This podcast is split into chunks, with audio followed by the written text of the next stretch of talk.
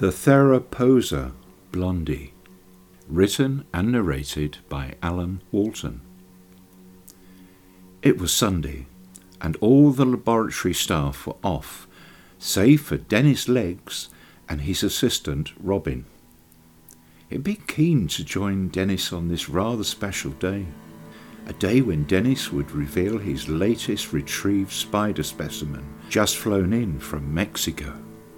They could not carry out this important experiment, as, for sure, the lab bosses would veto it. But it was important, as the two of them both realized. There would be no funding for this research, and the labs were already behind on so many fronts.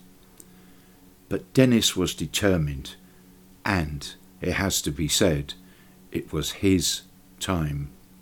They placed the white box on the bench and gradually undid the security tape and then cut through the sticky tape. Dennis already had two pairs of rubber gloves just to be safe. With large tweezers, he started to remove the leaves that were covering the spider. Removal was uninterrupted as the leaves parted to reveal a black and yellow striped leg sticking out from underneath a particularly large leaf as he delicately lifted up the leaf, the full glory of the creature was revealed. It was, it was a Theraphosa blondi, a Goliath bird-eating spider. He gently placed his gloved hands underneath it, and with great care placed it on the white slab. He gasped, as it seemed to weigh as much as a small puppy. They could see a slight movement from a couple of the legs. It was alive. Oh, joy! It had survived. Dennis smiled. They could carry out the experiment after all. They realized that after this very long journey in protected air freight, this critter must be famished. Robin went over to the cages and dragged out a rat sliced its head off, and placed the still quivering creature on some tissue paper, and placed a large glass dome over the two of them. Nothing immediately happened, but then, in a flash, the spider lurched forwards and sunk its fangs into the still bleeding open wound where a head used to reside. As it fed, they went over to the other side of the lab to set up the experiment. Dennis had been fascinated by the notion of communicating with insects and being able to expand the consciousness by interfacing with some software he had quietly developed. Consider this a fruit fly has approximately 12,000 neurons, and paradoxically, would perform many more functions than you would expect with such a limited portfolio.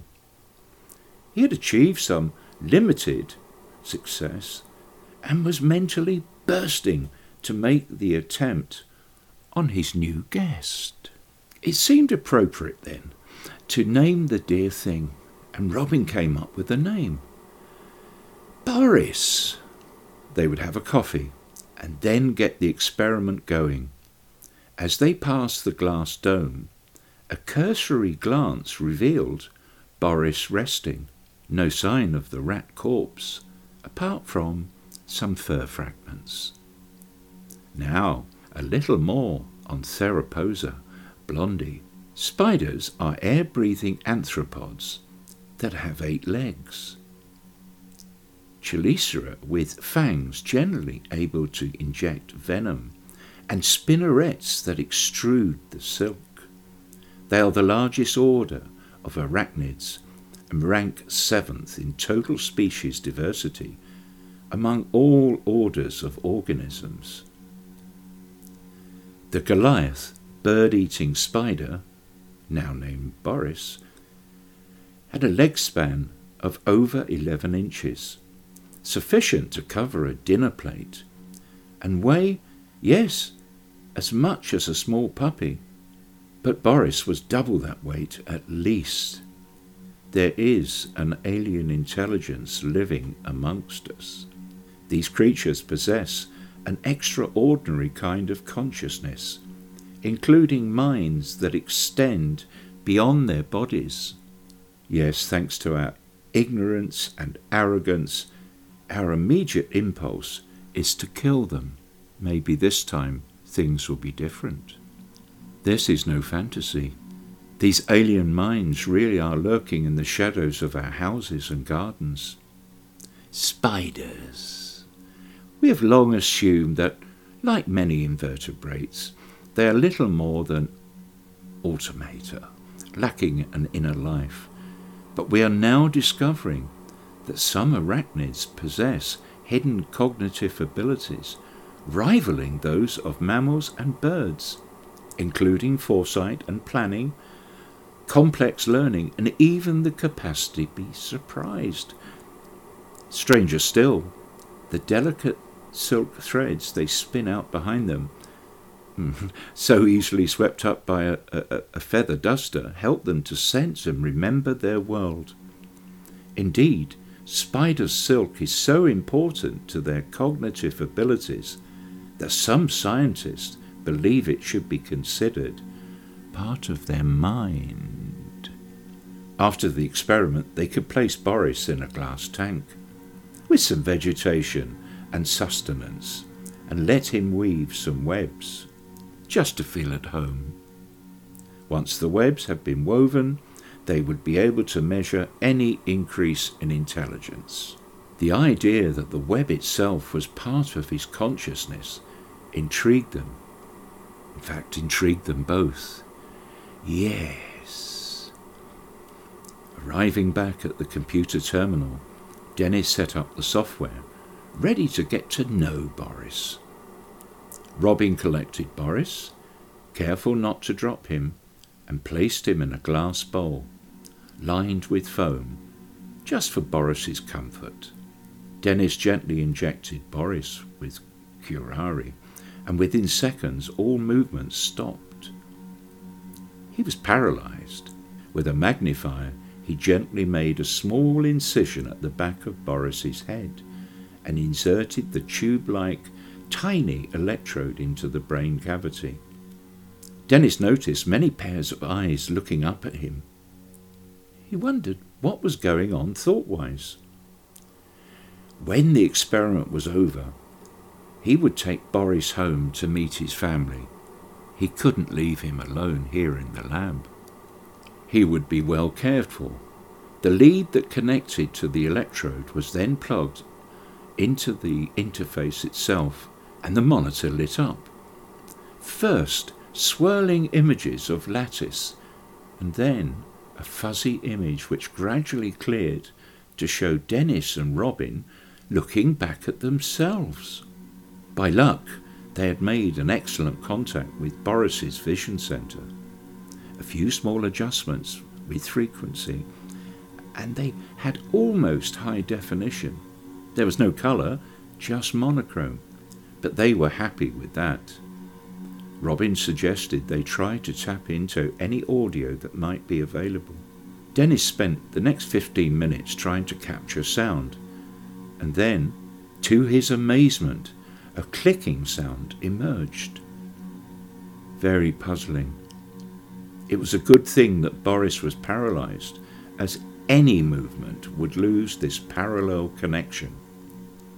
He played with the EQ, and they were shocked to hear a high pitched voice starting to emerge. Please don't hurt me anymore. I am feeling pain. You're not justified in experimenting on me. They both stepped back, stunned by this discovery. We were here long before you apes first walked on this planet. Our planet, by the way. We, our many tribes, have been here for over 400 million years. You are the infestations, you that think you are the superior species, you that kill for no reason and kill your own. Uh, we will kill for sustenance, Not for the process. You are cruel. I am in pain. I demand you help me. There is a great pain in my head. You must desist with your experiment. Please. Neither of them could find words to how they were feeling. Dennis looked at the myriad of little black eyes which seemed to be glistening. This was such an important discovery to be in direct contact with another intelligence that probably equalled his own. He muttered something about deep regret, and that having come so far, he could not abandon this. He indicated that he would continue regardless, and make the experience for Boris as painless as possible. This is unacceptable. I gave you fair warning. They looked at each other. They had to continue and at least present their findings to the scientific community. Fortunately, these communications were being recorded.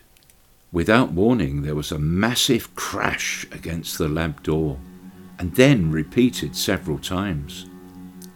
Without knowing who or what was assaulting the door, they did their best to move a heavy cabinet against the door.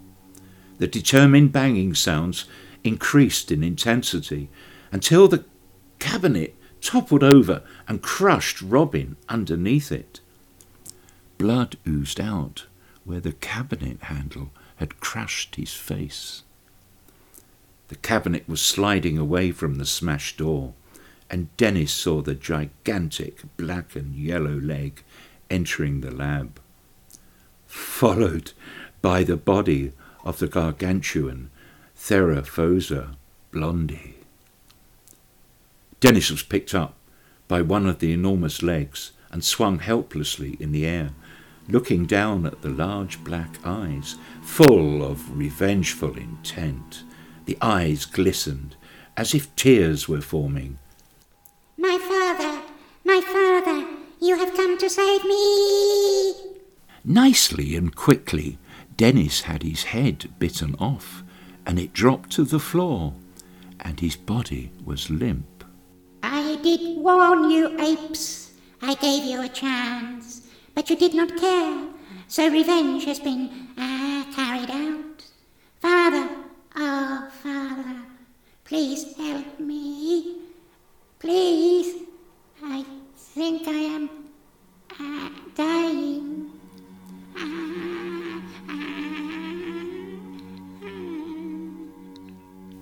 The long shadow of the parent slid across the computer terminal. Tears were dripping onto the keyboard. It was too late. What his colleagues would think in the morning would be beyond description. In time, they would find the recording. The world would be changed. The end.